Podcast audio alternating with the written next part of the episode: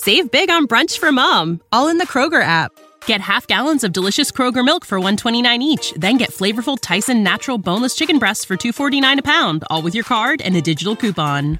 Shop these deals at your local Kroger, less than 5 miles away, or tap the screen now to download the Kroger app to save big today. Kroger, fresh for everyone. Prices and product availability subject to change. Restrictions apply. See site for details.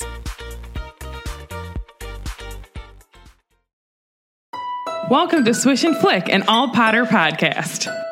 Swish and flick. Everyone? Swish and flick.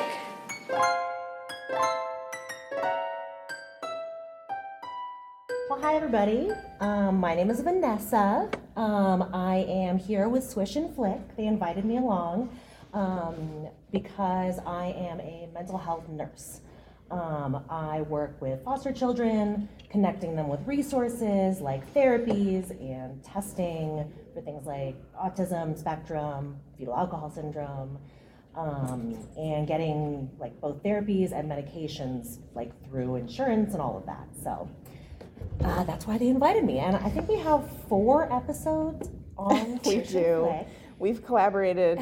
I want to say it was in 2020. We did two episodes on Swish and Flick and two episodes on Vanessa's podcast called Don't Call Me Crazy. Um, also, I am Megan from Swish and Flick. If you have never listened to us before, And I'm Katie.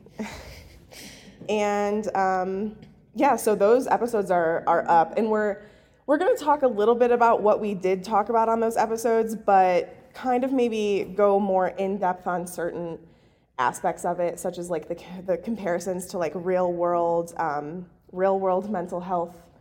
What's the word I'm looking for? Um, pharmaceuticals and stuff like things that like you can actually use in the real world to help with mental health, and then things that the wizarding world has, and then the things that they lack, which is a lot. It's everything, really. well, and to you know, there have been two other mental health presentations, I think, over the week. I don't know if any of you guys attended them um, or taught them, I wasn't sure. Um, but one was done by a therapist and one was done by a psych- psychologist, I believe.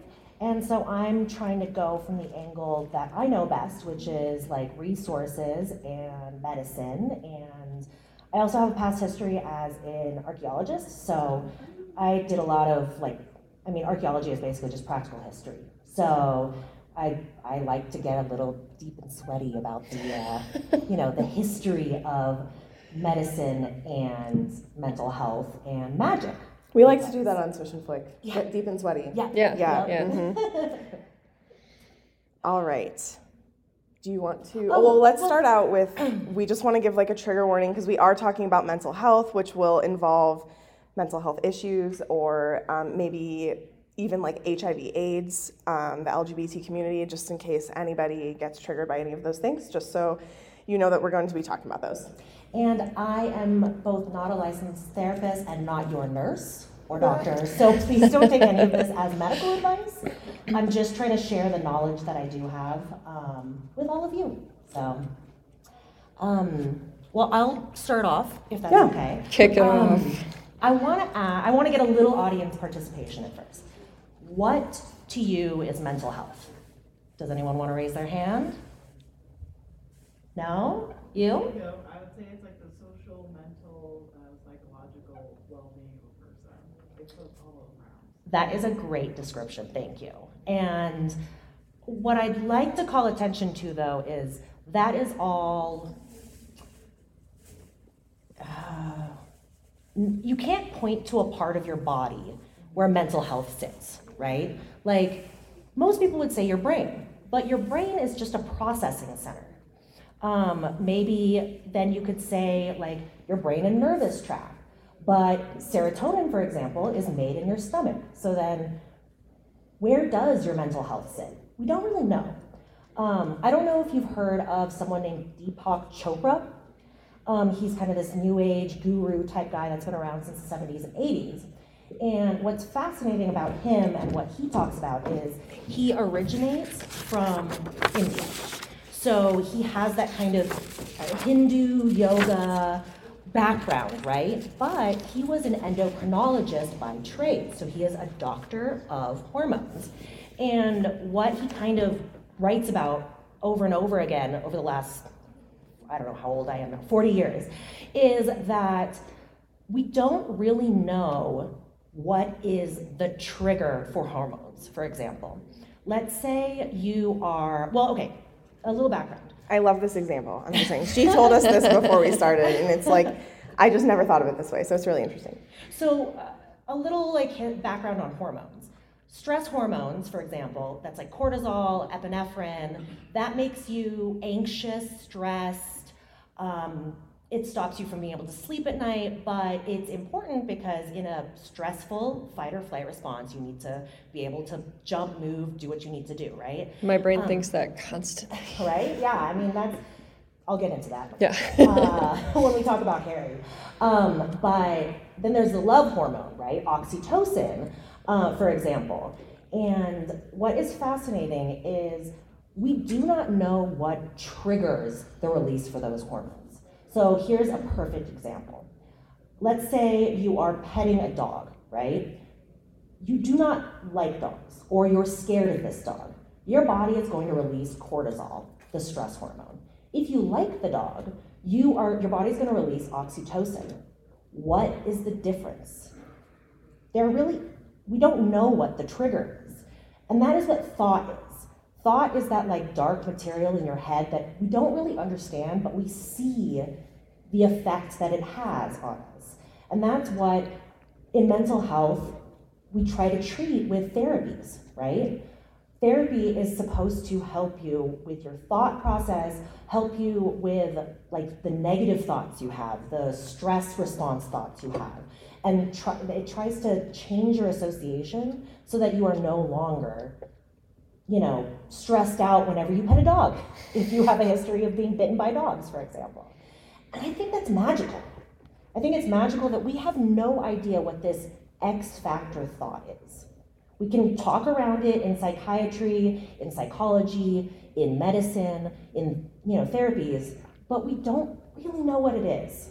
Um, and you know, I think that is that's beautiful.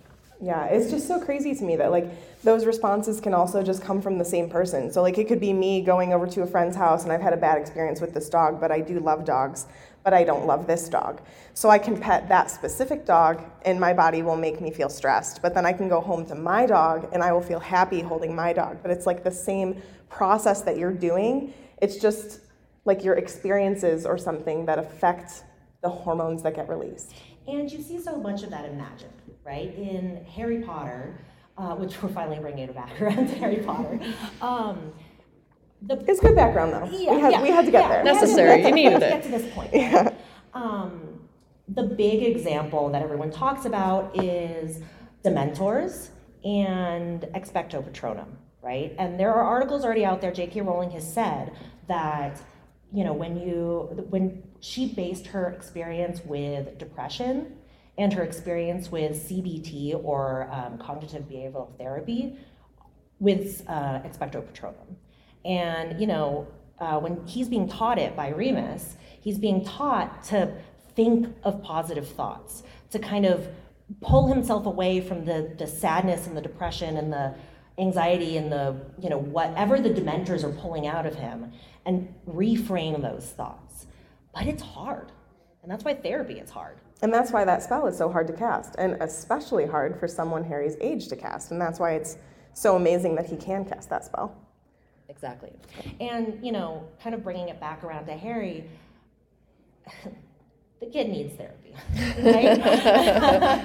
A lot of the characters need therapy. So A the many. characters need therapy. Um, and like Harry, for example, he has he has a childhood of trauma, you know.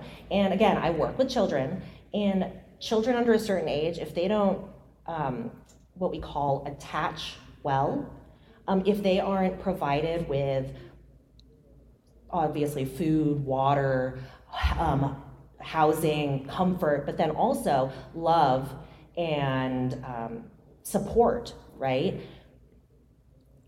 You're going to have a lifetime of stress um, unless you work on, you know, reframing your thought process because basically his brain has sat in a bath of cortisol. Oh, um, Harry. That makes me really sad. Sometimes talking about like Harry's upbringing and how Petunia and Vernon treated him is just like I don't know, I just get big sad, like real sad. well, it makes you wonder, like, how often was the, the kid even like held? That's very I important that. For like, go back. anyone, but especially an infant. Like, touch is so Exactly. important. Mm-hmm. yeah, it's like can you picture Aunt Petunia just like cuddling Harry when he's an, a baby? I mean, I know he was he was one, right? Whenever he went there, but like Still, you need to hold them and like i just can't ever picture her doing that so like this clearly matches with him having what is it called attachment it's attachment theory Yeah, so attachment theory is something they talk a lot about in therapy because, like, again, if you're under four or under 10 or whatever, and you don't get those basic needs met, um, you're going to have difficulty in your social relationships. And, you know, there, I think there's four types. Gonna pull it up because I, I don't have this memorized. Um, sorry i just dropped that on you i was like okay talk about it thank you Um, with attachment theory, um, Harry's biggest issue is, you know, he didn't have those needs met. And so when people have difficulty with, or they didn't attach well, they are either what they call anxious ambivalent, disorganized, or avoidant. And I would say, this is just my personal opinion, but especially seeing how he behaves in Cursed Child, he's very avoidant. He struggles to kind of connect with his emotions, connect with other people. Um, he avoids his emotions if he can. Um, he does that throughout yeah, he does. the whole series Yeah, exactly. but i feel like it's it's just interesting to see it um, in adult harry it almost like presents a little differently and it's Yeah. it's easier to see it right away Mm-hmm. whenever he's in he's interesting in cursed child yeah, well, so many characters too, like Sirius and Snape and Harry. Like, they're all stunted in their own ways. Like Sirius and Snape were stunted and like never got to get out of the teenage phase. Really, they never got to grow up. Harry didn't get to grow up in a different way, where he had to be like an adult first, and then like needed to process that all later. But I don't know if he ever did. Well, and I hear psychiatrists talk about this a lot with the kids I work with because where when your trauma happens, sometimes you get kind of like flash frozen at that age, right? And I don't know if you've ever taken like a psychiatry or psychology 101 class, but they kind of go through like the developmental stages of like, you know, um, this is a little Freudian, but like mouth fixation or like, you know, uh, things like that. But the, the, what they're talking about is that it's hard to move past your, eh, your emotional growth if your damage was done at a certain age, right? But we can all work on ourselves, right? Just because, or emo- emotions and your brain are a learned process. You can unlearn it. It's just hard to do. uh, it really is. It takes a lot of work over the years. Um, and but we touched on medicines, right? A little bit. And so we kind of like to talk about what we give people in real life, right? Like what we treat in psychiatry, and then try to talk about like Harry Potter, you know, conversions, basically. That's where we'll come in. Yeah. um, so, like in psychiatry, we treat mood stability, right? There are mood stabilizers. Um, we have antidepressants for when you know you have issues with depression. Um, we have sleep aids if you have trouble with sleeping, um, and we have ADHD meds for focus issues, right? Um, that's everything.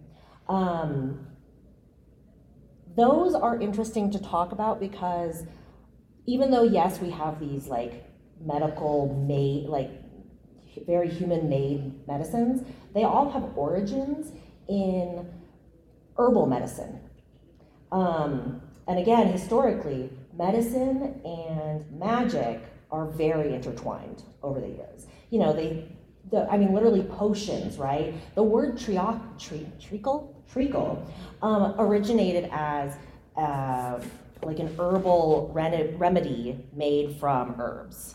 Um, the origin for the word bezoar um, is from, um, you know, those hairy ball things that are gross. Um, people thinking that that was a cure for um, like poisoning. And they've actually found that they, they can help with like arsenic poisoning, which is interesting.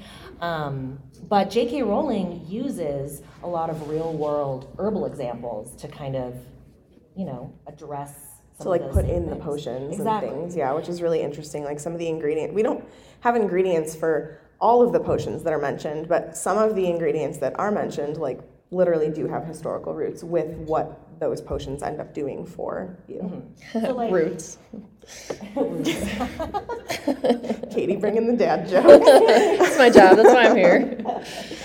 So we kind of broke down to like spells and potions that can work. Um, so let's talk about antidepressants or anti-anxiety meds. Um, in the real world, they often work on neurotransmitters, which are another kind of hormone, like serotonin, dopamine. Um, yeah, mostly those. Um, but did you want to talk about the draught of peace? Yeah. Before I go into that, I just want to say that, like, what does the magical world have in terms of mental health? So, the only thing that we know of is that they have healers. And then they have, um, I mean, I guess I would, Madame Pomfrey is just a healer, right? Yeah. So they just have, they're the only medical professionals that we're aware of in the wizarding world. Um, and we don't know if there is even like different sectors of healers. We just know them as an umbrella term and that they work at St. Mungo's. So even though this is a magical world where the impossible is possible, there are very defined rules, and there's still this fear of being mad or crazy. There's this stigma in Harry Potter um, towards mental illness. So, like Luna, for example, they call her Loony Lovegood. She's weird for believing in things that aren't there. Um, Xenophilius is viewed the same way. Professor Trelawney is viewed that way because what she believes in is divination. Harry hearing voices in Chamber of Secrets, it's very drilled into our head that that is not normal and that that's something to be worried about and concerned about. So it's like a stigma is put on that. Um, Mad Eye Moody has classic signs of PTSD, and muggles are depicted as dim witted, and then the crazy are often locked away. For example, um, Alice and Frank Longbottom, Gilderoy Lockhart, they aren't really given true help. They're just put in St. Mungo's and left there, which is not okay. Um, do you? Well, I think too, like the wizarding world is a very practical world, and so if they don't have a potion or spell for it, they don't seem to do anything about it. Oh well, guess we don't have anything else. exactly. Not like therapy wouldn't work for you know a wizarding person. They have a brain too, right? If they have had therapy in the Wizarding world, we wouldn't have a book series. oh my god. I mean, like, truly, though, like, most of the things that happen are like, they would be fixed with talking. so, I mean, obviously, there's a reason that there is no therapy, but like, the help that it would give those characters is immense. Yeah. Um, so going back to like medicinal stuff. Um, We, we were talking about the draft of peace. Is that what you Yes. Okay, sorry. Yeah. So the Wizarding World does acknowledge mental health, sort of. Like Meg said, kind of just slap a band aid over it, and that's all you can do. We can't speak about our feelings. Um, but there are potions, there's charms, um, but they really only focus on medicinal and medicinal only. and also like very short term. Yeah. It's like take this to help you sleep for one night or take this Right. to make you feel happy for a few hours. It's very like it's very short, quick and like Katie just said only medicinal. Like they're like we've said a million times already, there's no like talking therapy to help them out. Well, and what we're about to talk about, the I'm going to say it wrong, the draft of peace. It's draft. Yes, okay. Say it wrong Yeah, draft. Um, I mean, like, Harry Potter goes and sees Lord Voldemort rise back into a body and goes through this whole traumatic thing of seeing someone die, and then they're just like, just take this potion and sleep, you'll be fine. And then no one ever speaks to him for like the whole summer and the whole next year. That's You'll not be okay. fine after one night of sleep. It's fine. It's a dreamless sleep. You'll be okay. anyway, so the dreamless. Oh, is this two different things? It Oh is actually, but it but they go together. It's okay. Okay, so there is the dream of sleep pos- potion, aka the sleeping draught, And Draft. Then, and I'm just gonna. I'm out. I'm walking out. You guys take care of this. Oh my God, the sleeping draft. And then there's also the draft of peace, aka the calming draft. Those seem very similar to me, but it's fine. Well, like one, the one makes you sleep. Sleep. The calming one doesn't ser- doesn't necessarily make you sleep. It just like Calms calms, your you. anxiety, supposedly. And I think the one, not the one, but one of the uses of the draught of peace is I think Madame Pomfrey gives it to fifth years before their uh, owls. Oh my to, God.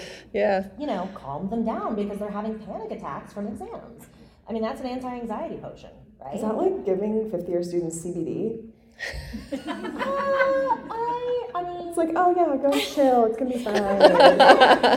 in children's psychiatry, there are like non, you know, addictive medications you Yeah. can give to help with anxiety. I mean, Benadryl is a very like easy, obvious example, but so it's like telling all of them go pop a Benadryl. yeah, yeah. I mean, I don't know if it's stronger. I mean, maybe it's like maybe it's like uh, uh, I feel like it's Extra stronger. strength Benadryl. I feel like it's gotta be stronger. anyway, dreamless sleep. Do we know of cool ingredients in that? Um, yes, I have it pulled up. Dreamless sleep. So I know that there's um, valer- valerian root and lavender are two of the ingredients, and like we, lavender is the most obvious for me because I mean, you go and you buy like lavender sprays for your pillows or something like that, or like oils to help you like feel calm, and it's supposed to help you sleep. But there's also um, there's also root with roots with valerian root. I'm using the same word like a lot, but um, so what exactly is valerian root? So valerian root has been used forever in, you know, herbal historical medicine, right? And um, I think I think there's like written documents all the way back to like, you know, BC area basically where valerian root is mentioned.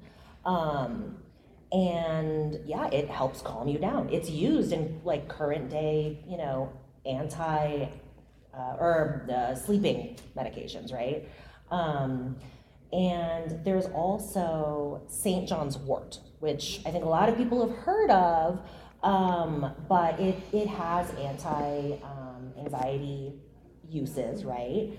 Um, but what's really interesting is J.K. Rowling. I was trying to find like book sources of her using St. John's wort, and one of the ones I found was um, I think like the the it's The textbook for Yeah. potions for fourth year students. Yeah, so in fourth year, one of the textbooks they use is a real life book. Um, let me find the name of it. Let's see. Amateur hour, sorry. I had my sound on.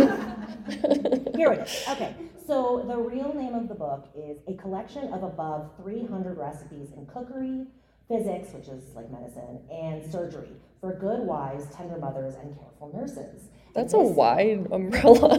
It's also a very long title. And it's not only a very long title, but it's it basically they're getting around the word witch, right?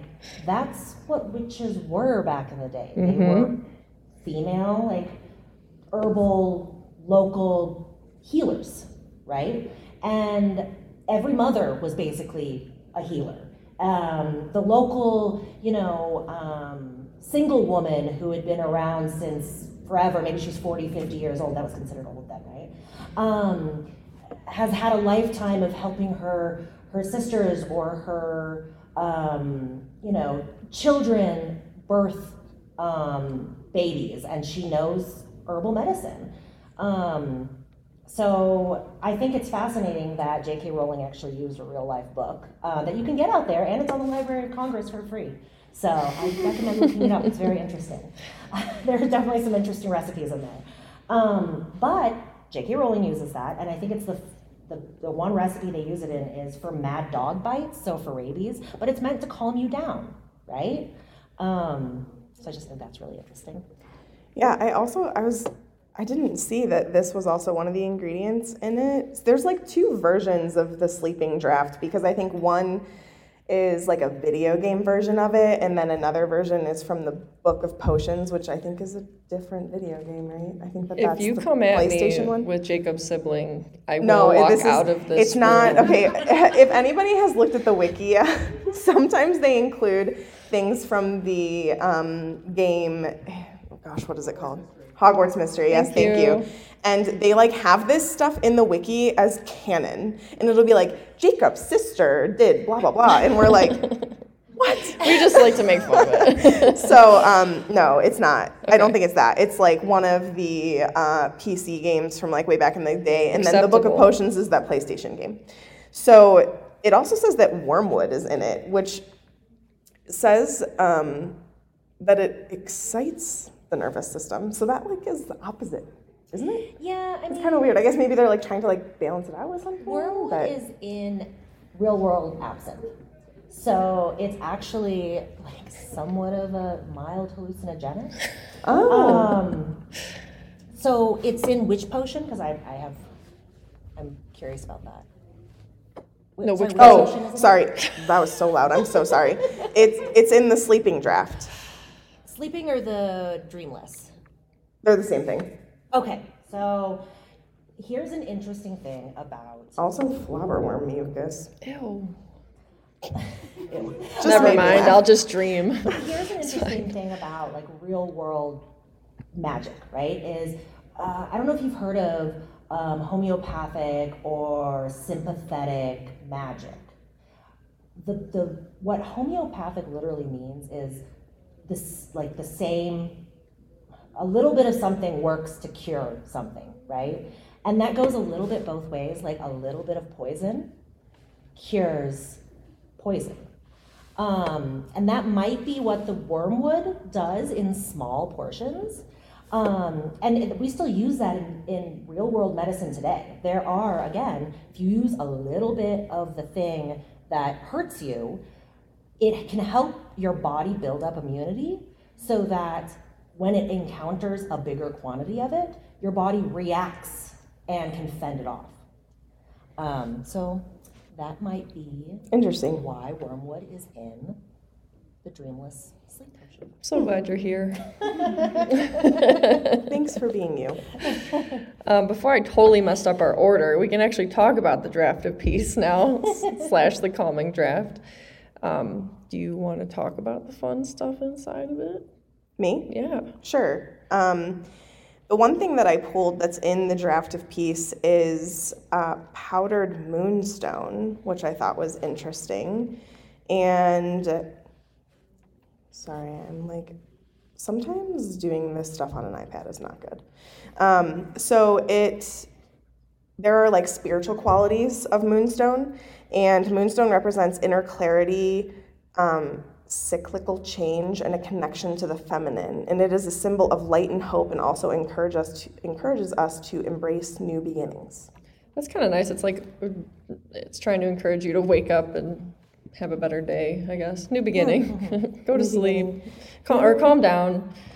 the And I'd like stuff to think a lot of these things act in our muggle bodies just like they act in wizard bodies, right? And so, like, Mm-hmm. uh, all those hormones I was talking about earlier, I would hope that some of these potions or spells would work on the body in the same way. Yeah, for sure. there's also hellebore um, and unicorn horn we don't have a real world example of that one but Give me a couple minutes, I can come up with something. Just shout it out when you think of it. Is Hellebore real? Yes, it is. It's a plant. Um, I'm trying. I didn't see this one before. What is the word I'm looking for? You can Properties. specifically look up Hellborn, Colorado. Which is pretty great. Oh, it's most often used as a poison. Well, that goes along with what you It were says, saying. yeah, occasionally used to heal. Its primary role was more sinister. Basically, it was most often used as a poison. Its unlucky victims eventually died of cardiac arrest after nausea. Oh, okay. Yeah, let's move on from Vomiting, that. swelling, slowed heart rate. Meg! I, that's what it says. well, I mean, well, uh, jumping topics a little bit, but Wolfsbane, you know, is in the wolfsbane potion. And we know that wolfsbane is poisonous to wolves, but they put a small amount of it in wolfsbane to calm. Keep the wolf away. Yep, exactly.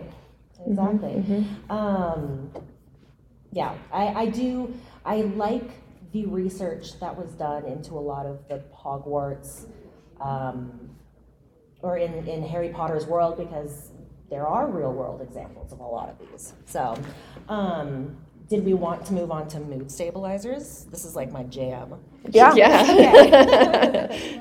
So, mood stabilizers in, again, the muggle world, um, they often act on brains where the chemistry is off, right? Like in bipolar disorder, sometimes you have too much or too little, or you get waves of dopamine followed by waves of, you know, cortisol, right? Um, your brain isn't really able to balance very well, and so they use two types of mood stabilizers. One is um, more of like salt based, and those are also anti seizure meds.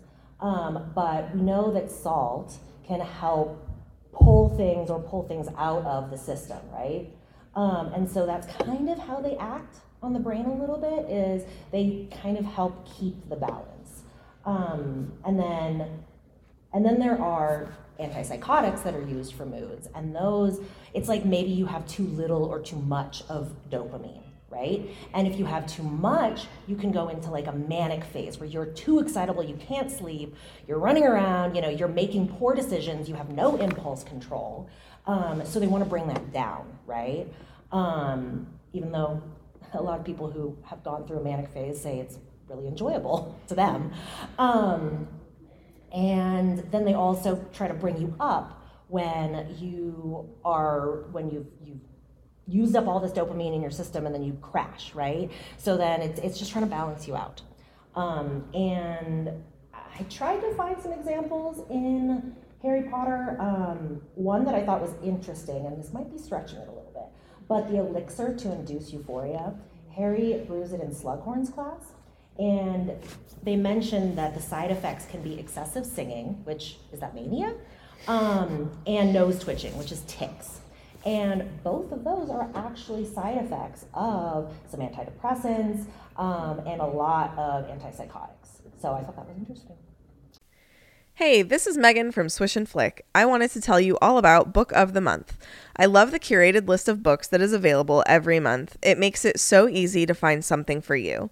Book of the Month focuses on new and upcoming authors. It's really helped me to venture beyond my regular genres. I am so excited at the start of every month to see what Book of the Month has picked. And what's better than getting a cute blue box in the mail with a book in it? I was so excited to see this month The Paradise Problem by Christina Lauren was a pick. You guys know how much I love their writing. I've already started it, and it's everything you could expect from a Christina Lauren novel. Book of the Month is offering a great intro offer for the month of May. You get your first book for $5 with the code PETALS, P E T A L S, and shipping is always free. Head on over to bookofthemonth.com and use code PETALS. Save big on brunch for mom, all in the Kroger app. Get half gallons of delicious Kroger milk for 129 each, then get flavorful Tyson natural boneless chicken breasts for 249 a pound, all with your card and a digital coupon. Shop these deals at your local Kroger, less than 5 miles away, or tap the screen now to download the Kroger app to save big today. Kroger, fresh for everyone. Prices and product availability subject to change. Restrictions apply. See site for details. Um, and then the cheering charms. I don't really know what people use cheering charms for. Um, To make you smile. right. I always kind of wondered like what the exact use of that was. Like other than like maybe a prank, like I don't know, you're going to a job interview, it might make you super happy and weird. Good luck. I don't know. But also, it's like how they how they come across in Harry Potter. It's almost like it's too much. It's not ever like it's this good amount that like mellows you out and just makes you happy. It like makes you overly excitable. So like, really, what is the purpose of it? But a prank or something like that. Yeah. Um, do we want to go into some other the other things that we have listed here? yeah. Um, go ahead. Oh, uh, If you want. we kind of went over sleep aids a little bit. Um, But one thing I found interesting was dreamless sleep is supposed to um, cause you not to have dreams, right? Well, in the real world, uh, there's a medication called Prazosin, and it um, can help people who have PTSD not have nightmares. And the way that it works is that it actually lowers the amount of the stress hormone in your system. And so it's not going to prevent all nightmares, but it's going to prevent those stress induced nightmares. And so I kind of like to think in my head that that's how dreamless sleep potion works. Who knows? But Do you think that that could also be a comparison to like using a pensieve? So like you can decide to take those stressful memories out and put them somewhere to lessen their intensity and like bring you down a little bit with like overthinking about it? yeah, I'd like to think that. Hopefully, yeah. I mean, Or- Harry's needed it a lot over the years. Yeah. Or like or even occlumency. So like can this be a version of closing your mind to push away bad memories and trauma, like a way to protect yourself? So almost like a coping mechanism for PTSD possibly. My Oh, therapist would call that a safety behavior. and or they call it mindfulness exercises, right? Eh, the way that uh, do you know how exactly Snape describes oc- occlumency in the book? 'Cause we only really have his explanations, right? I think it's in I can pull that up if you want to keep talking. I can Yeah. try and find it. Yeah. So, kind of try not to bring it back to Deepak Chopra, but he's a kind of new age guru person, right? And he he talks a lot about meditation and mindfulness and how we can kind of pull ourselves into the present moment so we're not dwelling on the past or stressing about the future, right? That's really what meditation is. It's not too much more complicated than that. Um, it's you know, acknowledging the moment you're in, and they Snape I think says clearing your mind, but that's not hundred percent what meditation is. It's more like you acknowledge the thought and then you let it go, right? You acknowledge a stressful thought and then you let that go, and it's a lot about like concentrating on your breathing. Right when you think about meditation, I would like to think Occlumens kind of need to do the same thing, right? and focusing all of your attention on just your breathing, for example, can clear everything else out of your head. And then another benefit of concentrating on your breathing is if you slow your breath down, it actually can affect your autonomic system and take you out of your body's stressful response. Everyone take a good deep breath right now. You, found something. I did, but I guess he. So Snape explains it to Harry at Grimmauld Place before he actually goes and has a lesson with him. Um, so I'm just trying to see like what exactly he says at Grimmauld Place. I know we've all read it, but I still just have a hard time picturing them in any other space than like at Hogwarts. It's just uncomfortable for me. Okay. It was like that AI Dobby, no, oh my god. no, that AI uh, Snape picture With uh, McGonagall? on the beach. Like, Oh. no, or not Snape. Sorry, uh, Voldemort. Voldemort. Voldemort on the beach. on the beach. Ugh, that's horrible. Okay, I found it. So this is chapter 24 of um, Harry Potter and the Order of the Phoenix. The chapter is called Occlumency. Um, so they're in Grimmauld Place, and Snape comes to tell Harry that he's going to have lessons with him, and he says, "The headmaster has sent me to tell you, Potter, that it is his wish for you to study occlumency this term." Study what? said Harry blankly. Harry. Snape's sneer became more pronounced. I'm a what? I love that name. I love that name. Uh, Snape says, Occlumency, Potter, the magical defense of the mind against external penetration, an obscure branch of magic, but a highly useful one. And then he asks, Why do I why do I have to study Occla thing? um, because the headmaster thinks it's a good idea. You will receive private lessons once a week, but you will not tell anybody what you're doing, least of all Dolores Umbridge. You understand? And that's really it. But then he does go into it a little bit more whenever he is actually there for his first lesson, which is in the same chapter. And he says, Thank you. Now, occlumency, as I told you back in your dear godfather's kitchen, this branch of magic seals the mind against magical intrusion and influence. Um, I think that does go along with. I like the idea of like if you're gonna have if you're trying to close your mind off, you're gonna you're gonna have thoughts that are come in that you need to let go, so you can acknowledge it, let it go, yeah, focus on your breathing. I like that a lot. I'm really proud of myself for finding that. Good job. Good job. Oh, thank God for the search feature on Kindle. Honestly. Um, so, another thing that the, the wizarding world has like nothing of is any sort of supports for children trying to learn, right? There's no um, like diagnosing of ADHD or like writing issues or memory issues. I mean, poor Neville. They give them the calming draft before tests.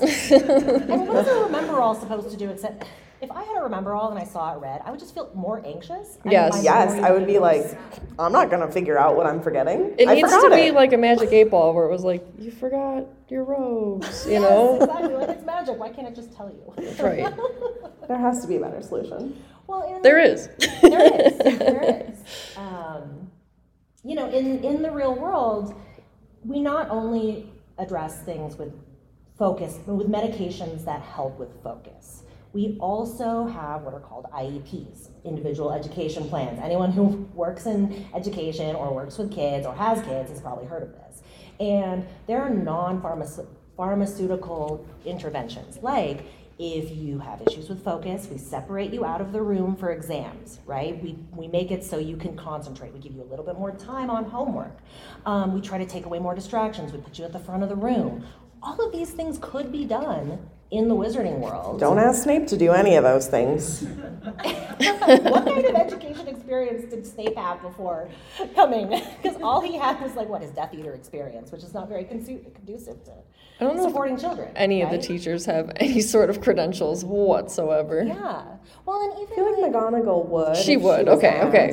Asked. Come I take that back from McGonagall. Nick Well, G is cool. let's just talk about Lockhart for a Lupin. second. Okay, he's just amazing. I Give know. private tutoring. Yes, exactly. He's Right? amazing. Like He's the that coolest ever. Exactly. Like private tutoring is a way to help kids, right?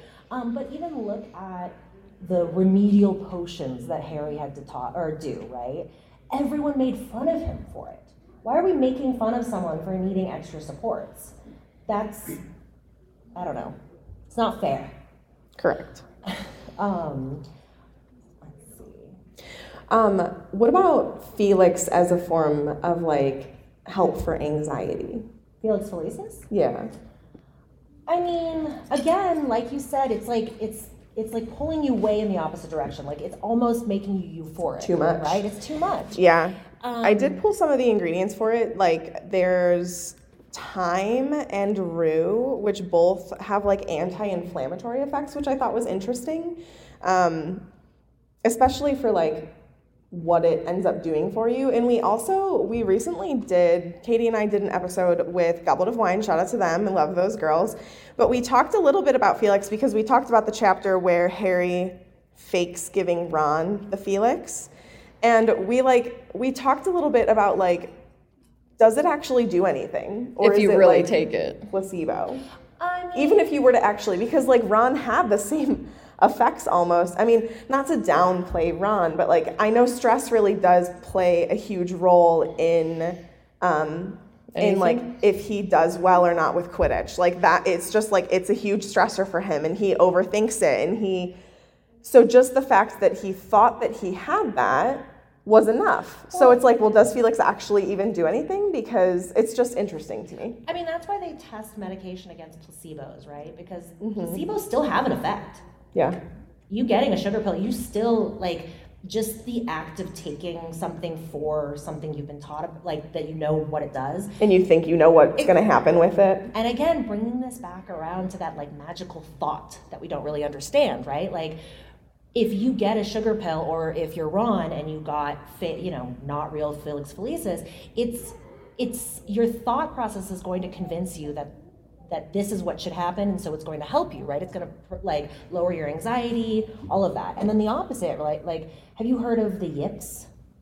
Okay so i feel like that's what happens to, or, to ron a lot right? He he gets in front of a whole crowd of people and he just bombs even though he can play quidditch very well he he gets anxious and he fumbles and he struggles to to like perform at his peak best He has no confidence. Exactly. Yeah. Exactly. Yeah. Um, but Felix Felicis, is like the only mention of an addictive medication, or I mean, a, an addictive potion. Um, We kind of also put in our notes that maybe the elixir to induce euphoria could also potentially be like something that could be addictive. And then um, they also have a strengthening solution in Harry Potter, which like we thought could be a comparison to like steroids possibly. So that could be an addictive um, potion. And then this is not necessarily medication, but like other addictive properties in the wizarding world, like there's definitely gambling. We see that with the black, um, or with like underground magical creature fighting and breeding and things like that. And then also, we do know that there's a black market because Har- Hagrid has purchased slash won some magical creatures that way, um, and Newt has rescued creatures from those trades as well. So, and then we also have Winky, who definitely needs AA and Poor some help. Winky. So. But She yeah, just we need someone to talk to too. You know. truly. Well, she has Dobby, thankfully. talk Yeah. therapy. Yeah. what do you think about a boggart being used as a form of exposure therapy? Oh, I forgot to talk about that. Oh, Thank 100%. you. yeah, I mean, that's that's what Riddikulus is kind of doing in a way. That's too. literally It's- what Remus does. Yeah, it's, it's reframing. See, he's amazing. I'm telling you. Accurate. Exactly, and that's you know, um, what I find what I find so interesting about like talking about these things is that like we can clearly see that Harry has struggles, right? I mean, we're seeing it through his viewpoint, but what kind of interventions really are there? We're seeing the world through Harry's eyes. And yeah, he's a kid, but like this kid would be the perfect the perfect example for someone who needs mental health treatment, right? And like a kid like Harry in the real world, we would wrap in services. Uh, it would just be like an au- your parents died when you were young. Like we would put you in automatic therapy. Like you were raised by people who were abusive. Like we would help you with these things. We would assess for these things. You know, um, Neville, like he has he struggles all through the books, and does anyone help him with anything? No. His Um, grandma's not very nice. She's not No. very nice. Um, I really don't like her. Yeah. I mean, I'm just gonna say it.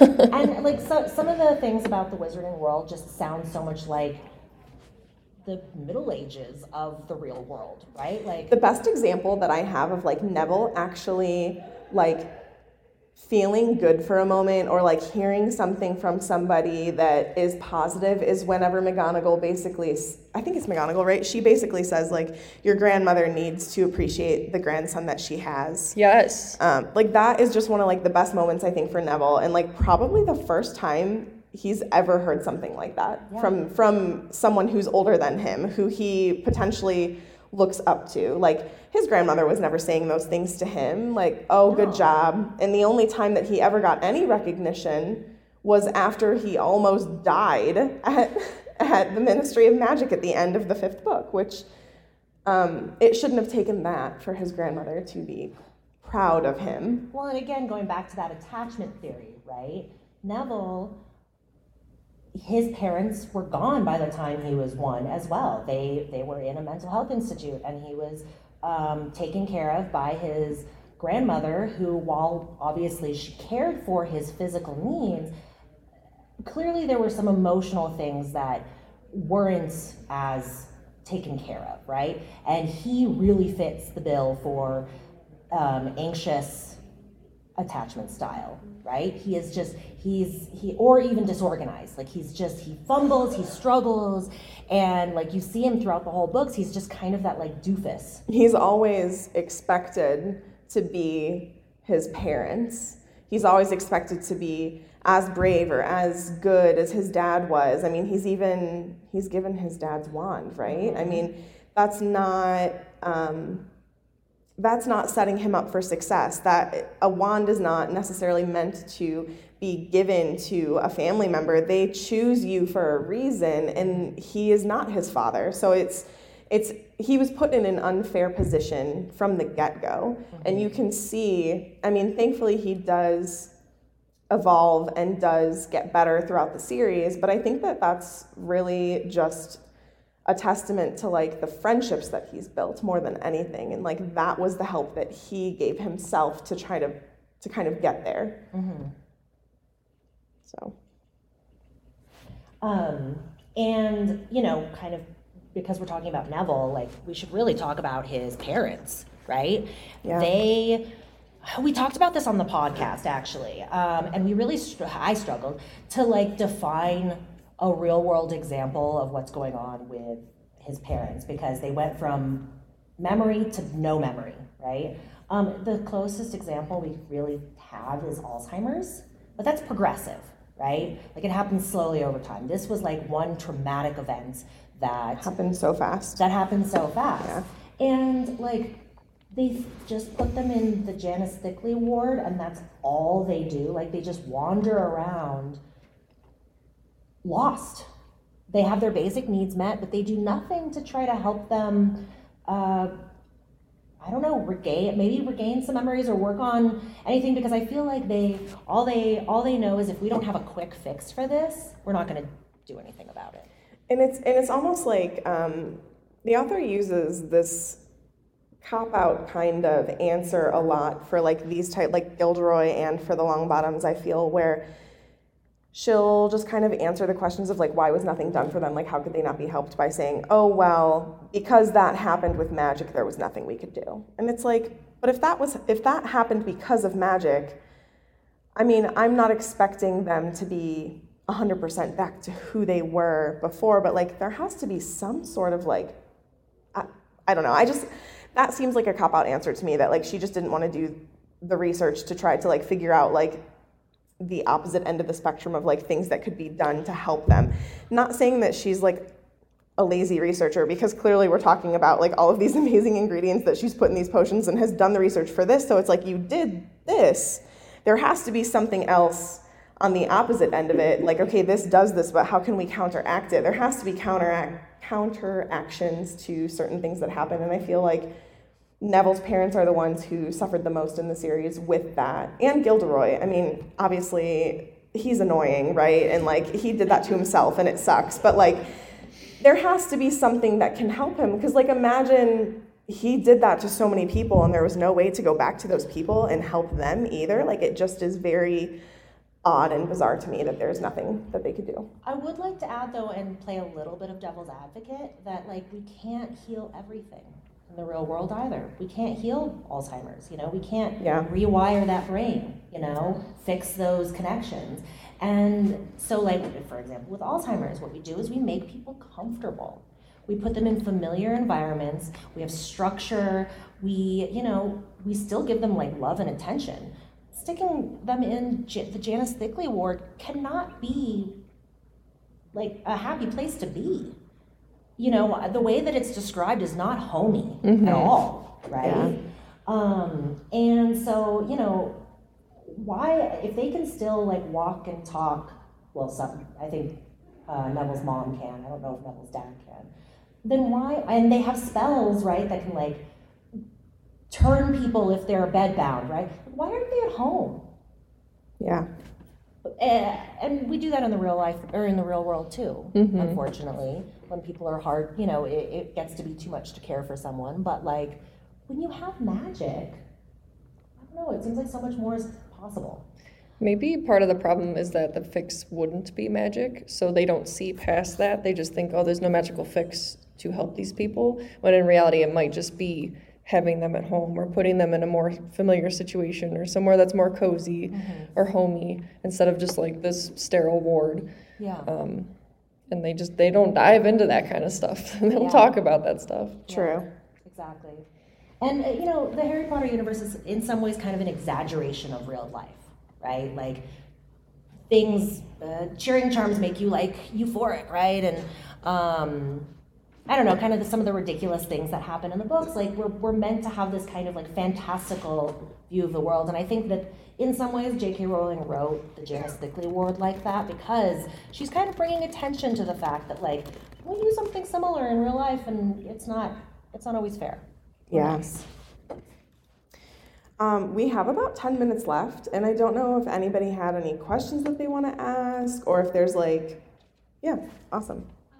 So, going back to sort of the lack of support for students at Hogwarts and everything that Harry has to deal with in Order of the Phoenix, especially since Dumbledore avoids him pretty much all book. So I've recently been rereading it, and one thing that really stuck out to me was when Harry has one of his dreams where he gets the insight into like Rockwood and like they sort of put all the pieces together that everything's happening in the Department of Mysteries when he has that dream, he's talking with Ron, and they're kind of figuring everything out. And then as soon as Ron mentions, we should really go to Dumbledore about this, Harry immediately like shuts down emotionally and says, "No, I, you know what? I shouldn't have even seen this anyway. Like, let's just not worry about it." And then the next day, when Hermione says the same thing of like, "You really shouldn't have seen this," he gets mad at her. And so I wonder what your thoughts are about like Dumbledore's abandonment of Harry and sort of how that affects him emotionally and how he does avoid then those emotions in these like big moments.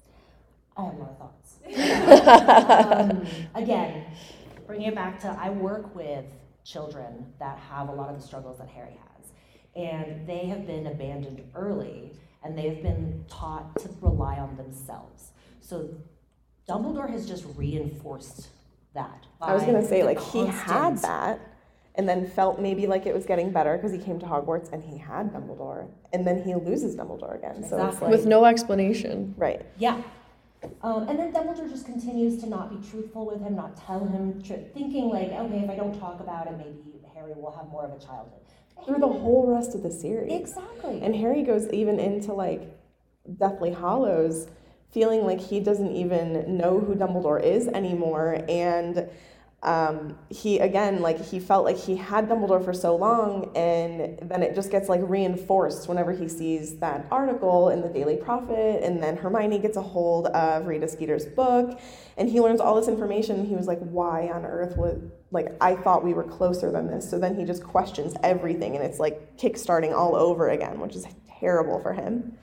Well, and two, like, going a little bit back to attachment theory again, too.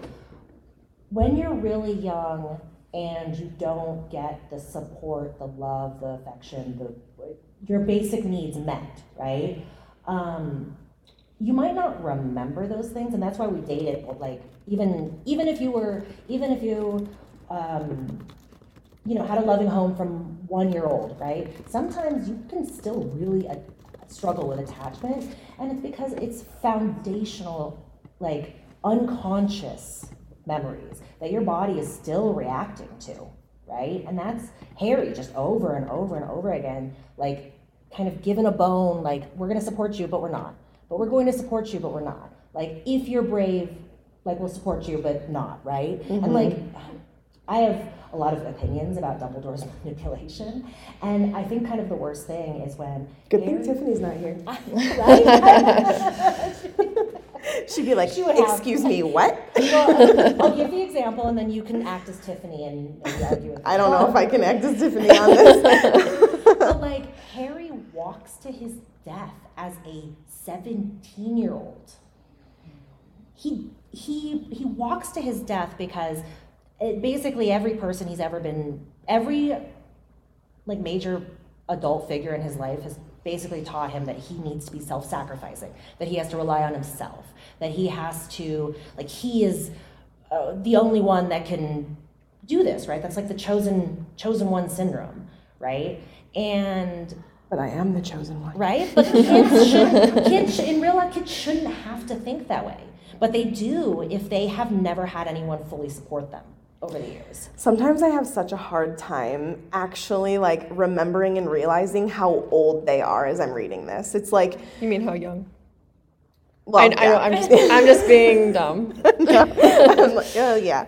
Um, but it's like we're like we're in the middle of Half Blood Prince right now in our podcast, and it's like they're dealing like Harry is dealing with so much on his shoulders with Dumbledore and these memories and taking in all this information about Voldemort and and I'm like he is 16 and then I think to myself and like what I was doing when I was 16 and I'm like I wouldn't my brain would just not be there. No, it's like I was listening to Good Charlotte and wanting to go to concerts and going to Warp Tour, reading fan fiction, like, yeah, waiting for Ron and Hermione to get together.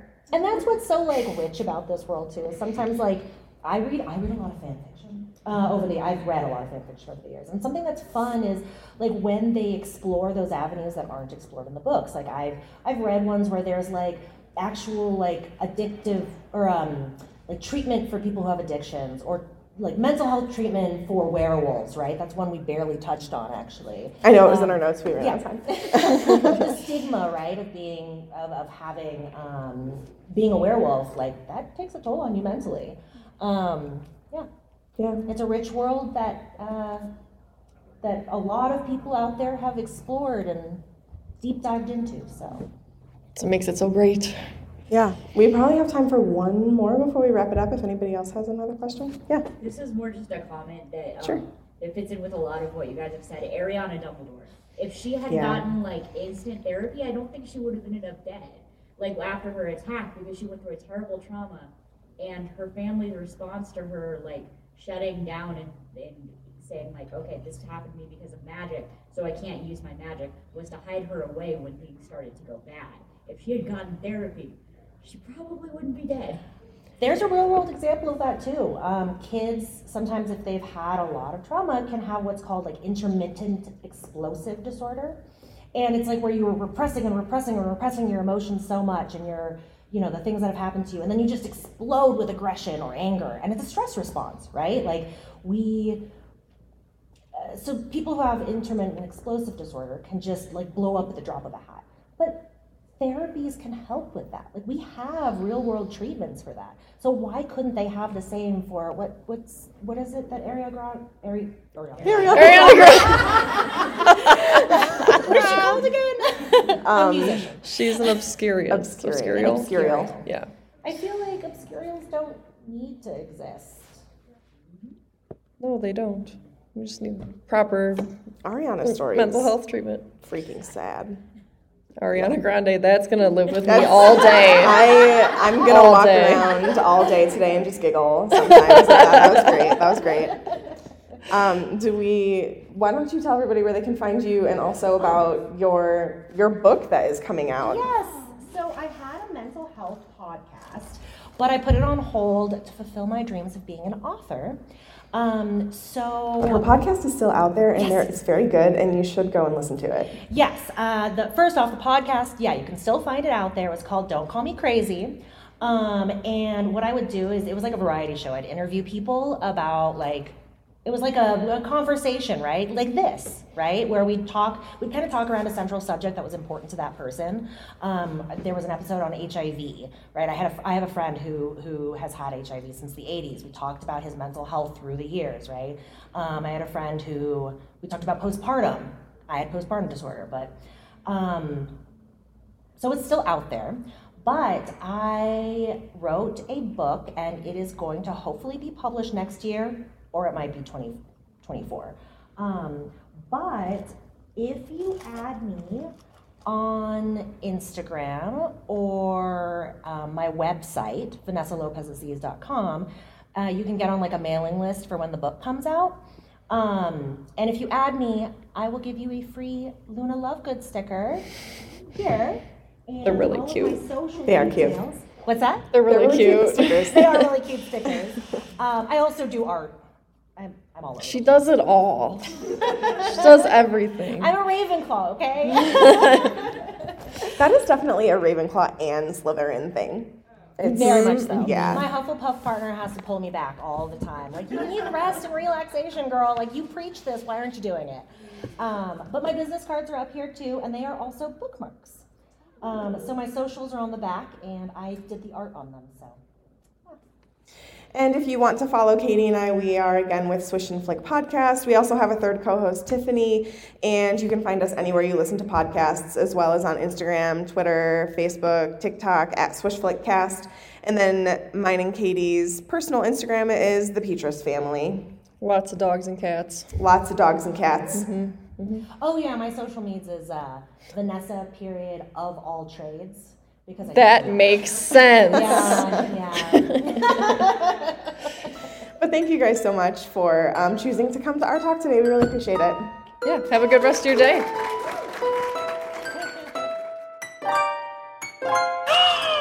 Amazing! Just my voice!